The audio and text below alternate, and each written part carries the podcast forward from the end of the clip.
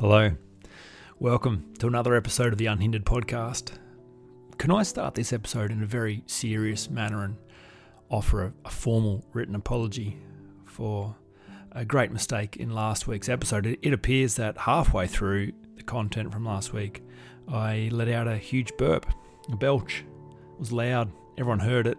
I remember hearing it myself when I did it, uh, but I also remember telling myself to not neglect to edit that out of the episode last week. So it, it turns out that I didn't edit that out last week, and so you all got to hear me burp. I apologise, unreservedly apologise. Uh, I've had a good hard look at myself in a room full of mirrors, and I won't do it again. That's all I can say. And I'd like to move on from the whole incident. So let's not talk about it again. how, how did I do that?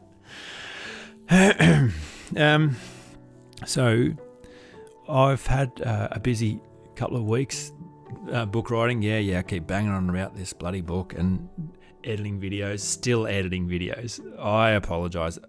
While I'm apologizing, I better apologize this about the length of time it has taken me to finish editing the coach training videos. If you're one of the people around the world waiting for that content, like it's good, yeah, no, no doubt about it.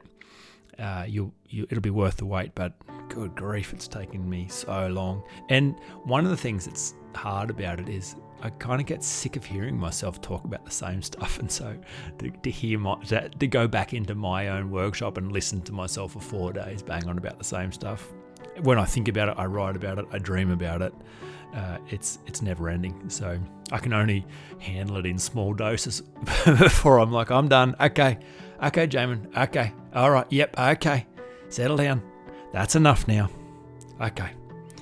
So, uh, but it appears it'll be done before I go to Germany, which is very exciting. Now, I am going to Germany for three weeks with my family. Catherine has organised a wonderful family holiday, perhaps our last family holiday of all of us together before the kids go and spread their wings and do their thing. So that's great. And uh, she sent me a video this week around German rules that, that foreigners may not know about and uh, Germans are fastidious. They, they do like playing by the rules, which is quite a surprise if you've gone there for the first time, how ordered things are. But there are some peculiar rules which are, are, are German, they are only German. So she sent me a few of these, and I was surprised to learn that it is illegal in Germany to display your middle finger. If you stick the bird up, and if someone, if you get cut off by a driver, give them the bird, that driver can uh, make a note of your number plate, inform the authorities that you, in fact, uh, rudely uh, gestured to them with your middle finger and that hurt their feelings, uh, you'll get a fine in the mail. That's enough. Uh, so you're not allowed to do that in Germany, uh, but you are allowed to drink when you're 14. So that's that's okay. And it turns out the prostitution is legal in Germany, and uh, one of the most surprising rules, but what I think uh, like a, a, very kind rule is that. Uh, if you have a certain level of disability in Germany, uh, the government will pay for you to have a sex worker, will, will pay for prostitution for you, and they run special qualified courses, training, certification for sex workers to be able to deliver high quality services to the disabled. So, wow, what a kind rule to have. So, good on you, Germany, You're doing your bit for mental health and for just uh, goodwill and cheer in the earth. So, uh, you won't hear from me for three weeks while I'm away, and uh, that'll, that'll, give everyone a chance to have a break from me banging on about this stuff all the time. But it has been a, a busy lead up to that, and that's the value of going away for a holiday. It kind of is a compression you know, it's like putting compression pants on it. it you you feel the urgency to go like it, to be able to get on that plane having completed a bunch of tasks would be wonderful. So uh, that's helped me speed up the book and the coach editing but it's it's been a really busy week. I mean i've had had that on and like i've i've had to watch nine days of uh, the world athletics championships too. So that's no small feat and to watch every every bit of it. So i didn't miss a single part of that World Championship. So that's hard to do when you're trying to write a book and edit videos and run coaching clients. So um, really tired. But look, it was worth it and such an extraordinary thing. I don't know if you're a sports fan. I, I love sports. I, am not afraid to say it. Sports are, are wonderful. And this World Championships uh, I won't go on about it for long, but just let me say this. I'm not sure there was a, a more extraordinary, meaningful, profound, emotional, touching, exciting sporting event I've ever witnessed in the 44 years I've been alive. It was out of control. Um, Steve Cram, the, the commentator, the, the, the voice of world athletics, uh, he he was moved so many times. In fact, on the final day, the final race, I think he he, was a cross between tearing up and creaming his slacks. Uh, you know, he was he was in all sorts. He just could not contain the joy and of the drama of sport. So I, I cried five times. There was five times where something so strong and deep welled up in me watching these experiences, and like I am an emotional guy. I'm not afraid to say that. But I was curious around what was it that touched me so deeply. Like watching sport, you wouldn't think there'd be uh, there'd be stuff in sport that would make you cry. But uh, this that's the storylines. Like you're, you're, seeing heroes' journeys. You're seeing um, the limits of human performance and ability. You, you're watching people discipline themselves and focus themselves around a specific pursuit and give and go all in around that it's not, certainly not sustainable and it's not healthy. Um, the cost of being a world class ath- athlete is that it it uh, would almost entirely and unequivocally ruin every other area of your life. I'm sure because it you can't, especially in today's age, the, the level of precision you will require to compete at the the top will be will, will require more than you've got. So watching these people being willing to strive for that and and to allow that to be for them, but they understand it's their, their contribution to the world. They understand that in some way what they are doing is inspiring others. In some way, the energy they bring is contagious, that others receive joy from that, that people watch them and ride along with them. So, uh, Sha'Carri Richardson, the, the US sprinter who had been done for cocaine a couple of years ago and, you know, had had a lot of media backlash and a lot of people go off her and she'd gone, gone into the wilderness, been off socials for a couple of years. She emerged at this meet after having, she'd had a, a really fantastic year competing wise, but no one expected her to win the 100 metres for the women and she stormed through from lane nine, which is not even supposed to be, there's only supposed to be eight, and it was such a tight semi final that they included her in as well, and then she came through and won. And just uh, the extraordinary story, the redemption story, and then seeing her uh, anchor the relay, the women's 4x100 relay, and get handed the baton with a slight lead, and just the look on her face. And when she crosses the line, the roar, like the intensity the energy that all comes out in this exuberation, this triumphant roar across the line. I've never seen anything like it. And uh, there's there's an extraordinary photo that's captured of that moment. Her in the air, you know, her hair is is this. It looks like a lion's mane. It's just this this, uh, you know, it's an exotic photo. I, I, don't know how to describe it. Look it up. Sha'Carri Richardson World Championships anchor leg four by 400, four by 100. So brilliant. If you haven't watched any of it, I don't know, you missed out. You know, so you might imagine me, you know, sitting in a cave 12 hours a day, uh, writing feverishly, fervently, and then um, have momentary breaks from that where I'm coaching people around the world, and then I'm back into video editing and all the while maintaining a marriage and parenting two two children, two teenage children. But it turns out I'm also watching a lot of sport as well. So and I got invited to the uh, Crookwell Sportsman's luncheon. Now, this is a, a, a, men's own. I didn't know there were men's only events these days. It, it, didn't seem like it was a very 2023. But in the country, you get away with things like that. And so this this boys' club, all the farmers come together once a year, and the Upper Lachlan Shire have this trust fund where they raise money for farmers doing it tough. So if the breadwinner of the home is in financial difficulty or has had some kind of injury or illness and can't provide for their family, then this fund kicks in, rallies around, and gets that family out of a hard time. So it's a really cool thing. I'd never heard of it, never been invited uh, to their luncheon, but they have a luncheon once a year. They have a, a guest speaker. This year it was Robert De Castella, a particular hero of mine. For those who don't know, uh, the Australian marathon champion had the world record for a certain amount of time, probably in the well, he was. Uh, he was the, the dominant world marathon runner uh, in, in the whole decade of the 1980s. Uh, so amazing to have him speak. you know, but it's a it's a piss up. There's unlimited alcohol. There's uh, sports auctions. You know, we're trying to raise a bunch of money. So it was a very different experience, and the fun of being in a room like that was uh, was extraordinary. And I had to be back by 5 p.m. We had a dinner engagement that night, and the people taking me out said, "Jamin, look, we'll, we'll get you back by five. There's no doubt about it. We'll have it. We'll probably have it back before five. Don't even worry about it. Just tell Catherine not to worry. Not don't panic. Don't panic. It's going to be okay. We'll get you back." Anyway, I'm looking at the clock, 4.30. These guys are still tipping beers in, 4.45, more beers, 5 o'clock, beers, 5.30, beers. Oh boy, I'm in trouble here. So I, I thought I may as well just, uh, like these guys are not going to get me home. If I call Catherine, there's going to be all kinds of fire and brimstone. So I'm going to hitchhike home. Now, you may be well versed at hitchhiking. I've never hitchhiked in my life.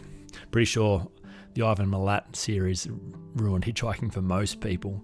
Um, but anyway, I thought I may as well just get myself home. And how hard can it be? I'm dressed well.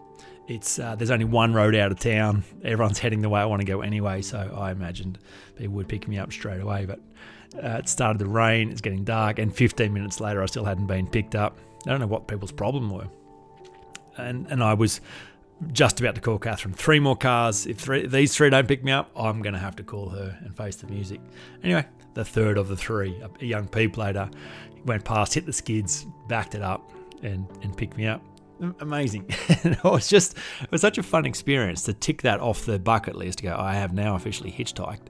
But just thinking about um, resourcefulness and trust, because I just, just to go, there's always options there's always something you can think about doing that perhaps you've never done before. There's always a way. If you if you are prepared to think outside the box uh, and be negotiable around the vehicle, uh, literally metaphorically, then there's always a way. So.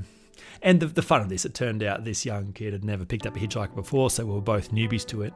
Um, but it was quite a serendipitous connection. He ended up buying a copy of my book for a friend of his, and, and now we're friends.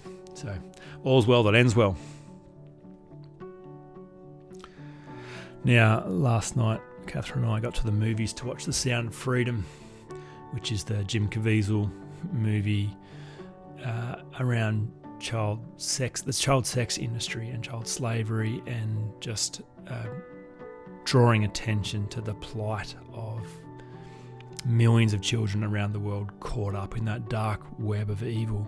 So I knew it would be a very difficult movie to watch, but I felt like it would be a really important one to not be oblivious to that, to not be ignorant of the plight of the, those uh, those poor children. So it's an extraordinary movie. It's very very very well produced, and uh, touches the subject very sensitively, but very powerfully at the same time.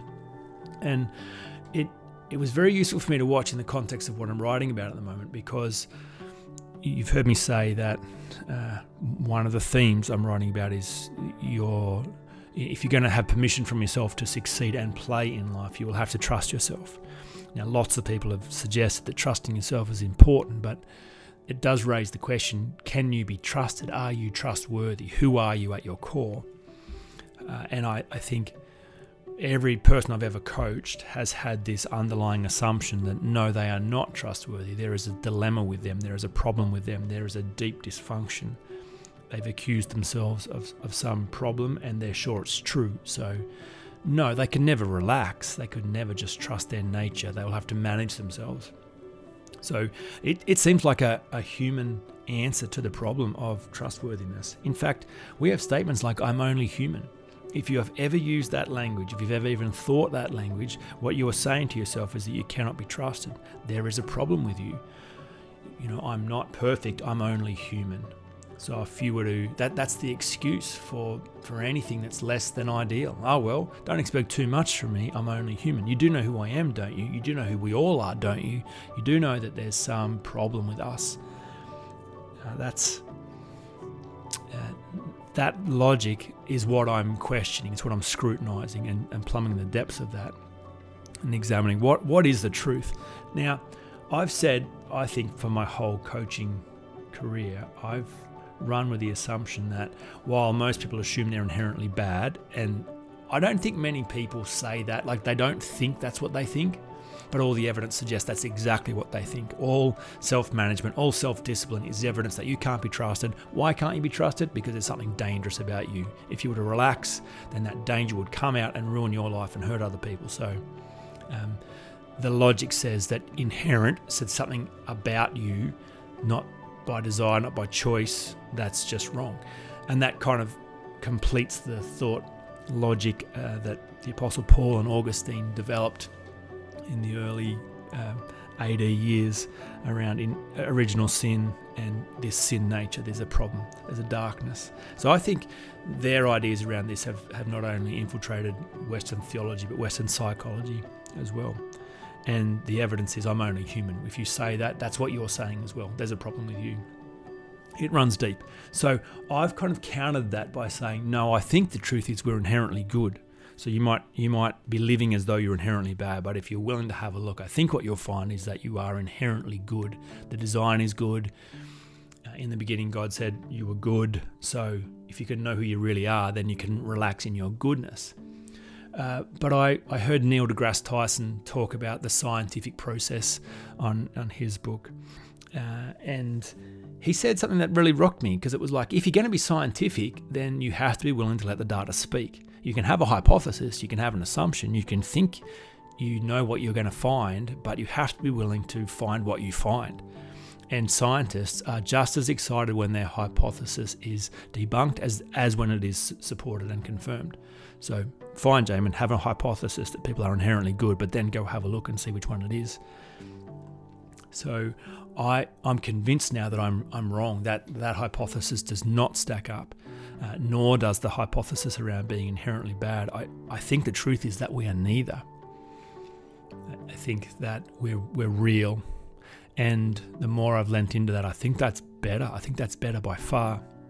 When you watch a movie like Sound of Freedom and, and you see the great depravity of human behavior, you see what people are actually capable of you know, Catherine and I were talking about this on the way home, and she said, I don't get it. I, I don't get the attraction to children. How is it that a person could find that appealing, attractive, so attractive that it, that it they they must have that desire fulfilled against all logic, against all compassion, against all humanity, that they would steal something so uh, sacred from a child and be okay with that, and then build systems around that.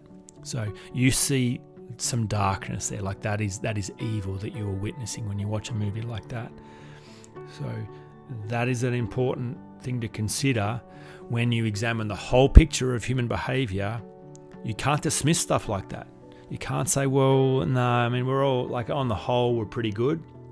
No, we're not.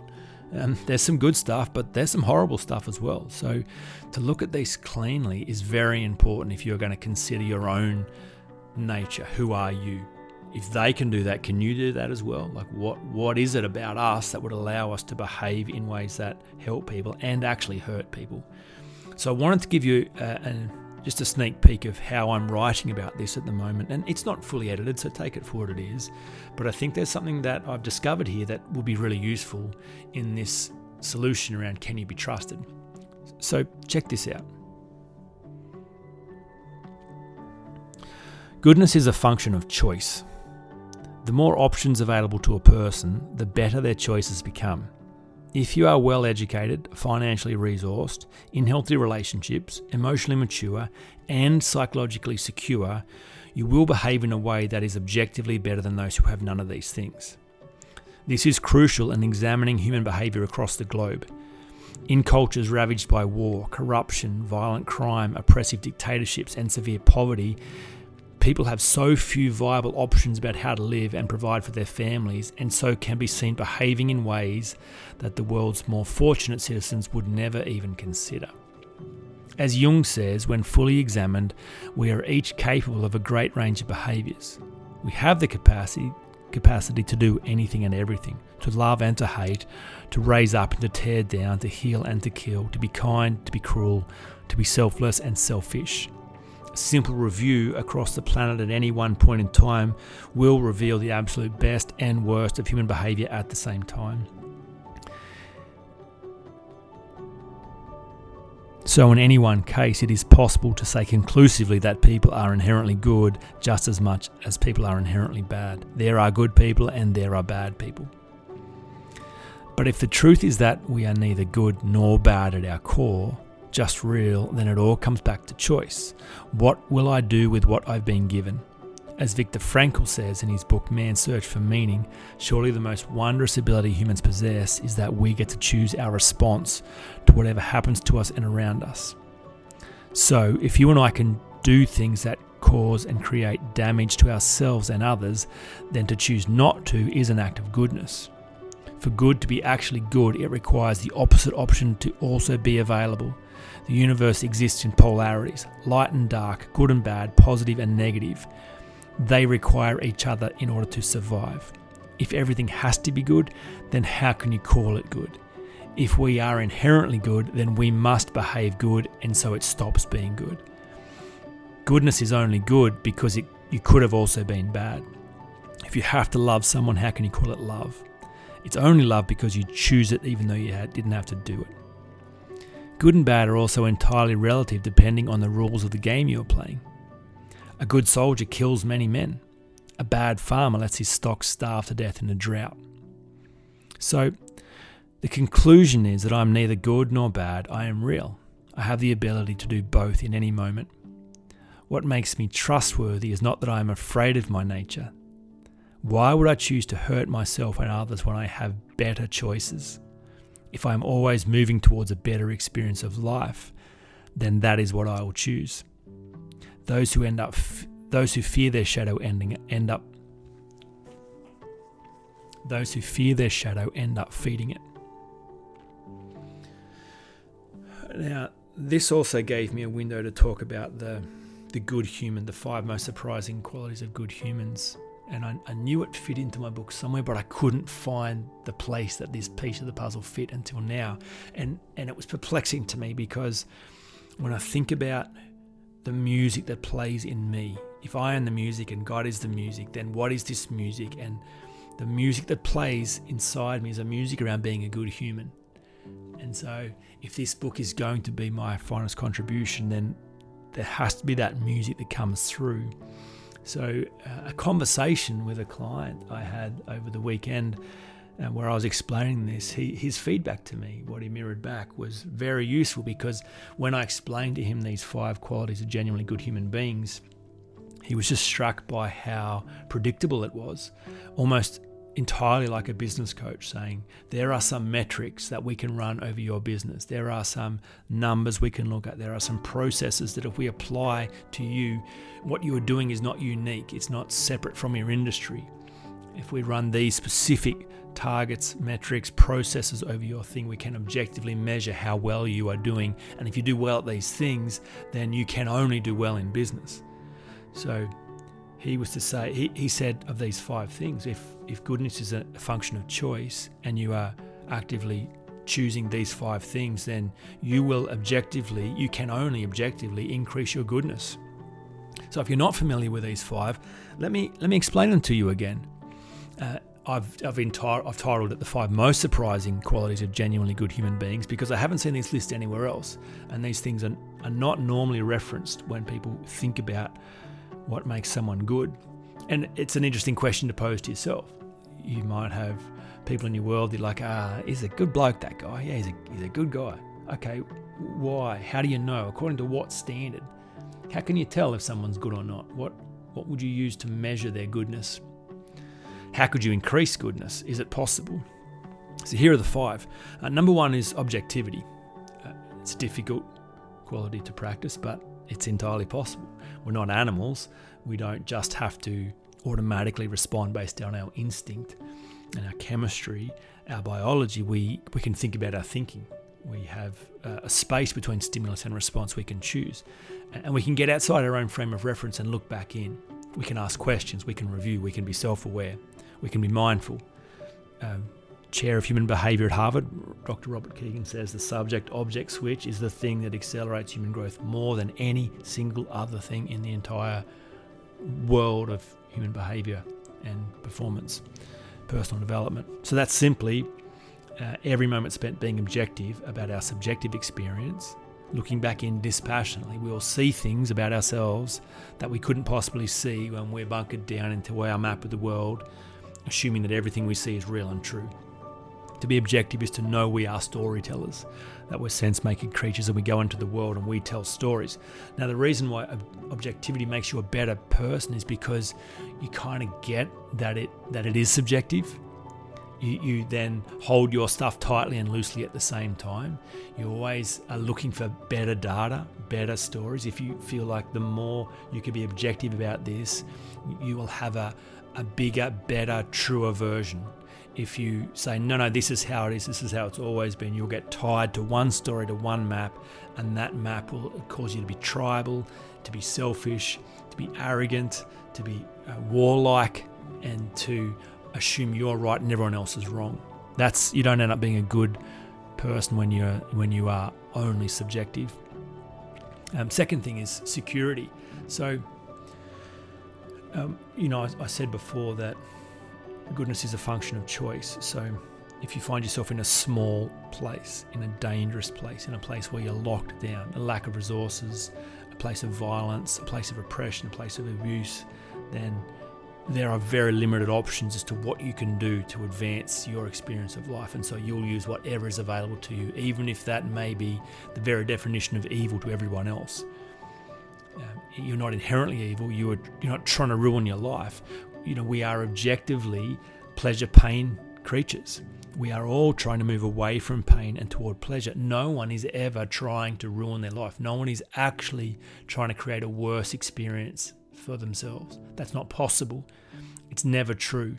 So when someone is choosing evil and it looks like they're moving toward a worse situation, you can only assume that they're coming from such a small place, such a dangerous place, such an insecure place that that is the only option available to them. It doesn't justify that. I'm not suggesting that. I'm just helping you and I get a, an understanding of why that happens. So I would say insecurity is one of the, the smallest places to live from. It hems you in. If all your best energy is going into proving and defending yourself, you've got nothing left to do good in the world. And if you go beyond the midlife season without addressing that, because you, you know you can kind of get away with that in your in your younger years and cover and compensate and all hold it together, but you don't have energy to waste beyond midlife. So if you are still being driven by insecurity, that will lead you to madness. You are you'll be so dehumanized because of that fear and that story and being locked into that. Uh, that will that will actually make you a bad person. Insecure people will do bad things. They will hurt themselves and others. That is the only possible outcome.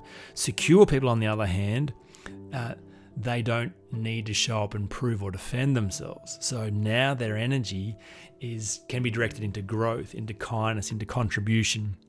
So security has to be a central component to being a good human being. And third third thing is pragmatism. So uh, another big space to play in as opposed to the opposite of pragmatism or, or in its various forms. So, um, you know, pragmatism, just to define that, is to be uh, your highest way of orienting yourself in the world and making decisions is based on what works. So, um, other people uh, are orientated by you know what's right according to a set of values that are dictated by their traditions, by their religion, by their culture, by their family, by their government, by their country, and so there's a bunch of non-negotiables they can you can think in certain ways until you reach the limit, the confines, and then you cannot negotiate there. So everything has to be run through very precise filters to make sense of your world, and these filters are non that you can't move them. Whereas a pragmatic person can use any filter at any time. They're like, I'm only interested in what works. So if your way works better than my way, well, I'll jettison my way and adopt your way because it's getting me more of what I want. I'm free to choose. I'm free to upgrade at any time. I'm flexible, I'm nimble, I'm negotiable. Like, I promise you, that is a bigger place to live. And if goodness is a function of choice, pragmatic people have infinitely more choices than tribal, traditional, superstitious, religious people. Third, I'm sorry, fourth thing is ambition. Um, now, all of these in the context of the five, they, they all fit together. So take any one of them out if you are only pragmatic. Um, what you know, then it's hard to know what works because you don't really know what the end is, what working according to what. Um, so, um, ambition is a really important part of the five because good people are trying to do something, they're trying to achieve something. They are ambitious to get something, make something better, to do good, to experience good. Uh, so, and if if they are secure and objective and pragmatic, then their ambition will will come from a large place. They'll have plenty of choices. They're not trying to prove and defend. They're free to contribute.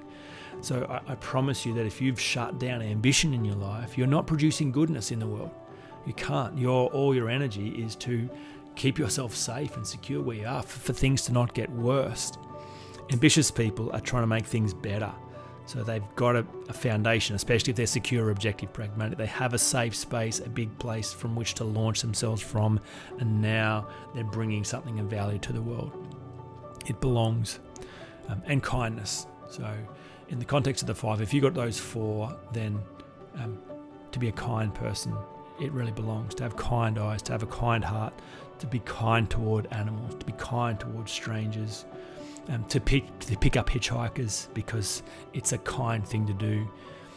Uh, I, I uh, heard a story this week of a, a young guy seeing a, a, lady stranded on the side of the road um, in the dark on the highway with a flat tire, and she'd waited there five hours on a busy highway. He was the only person that stopped, and he went past, wrestled with himself about what he should do, and then was dictated to the fact that this is the right thing to do. I must show kindness to her. So we circled back around, got her into town, um, got some fuel for her, drove her back out there, like went way above and beyond.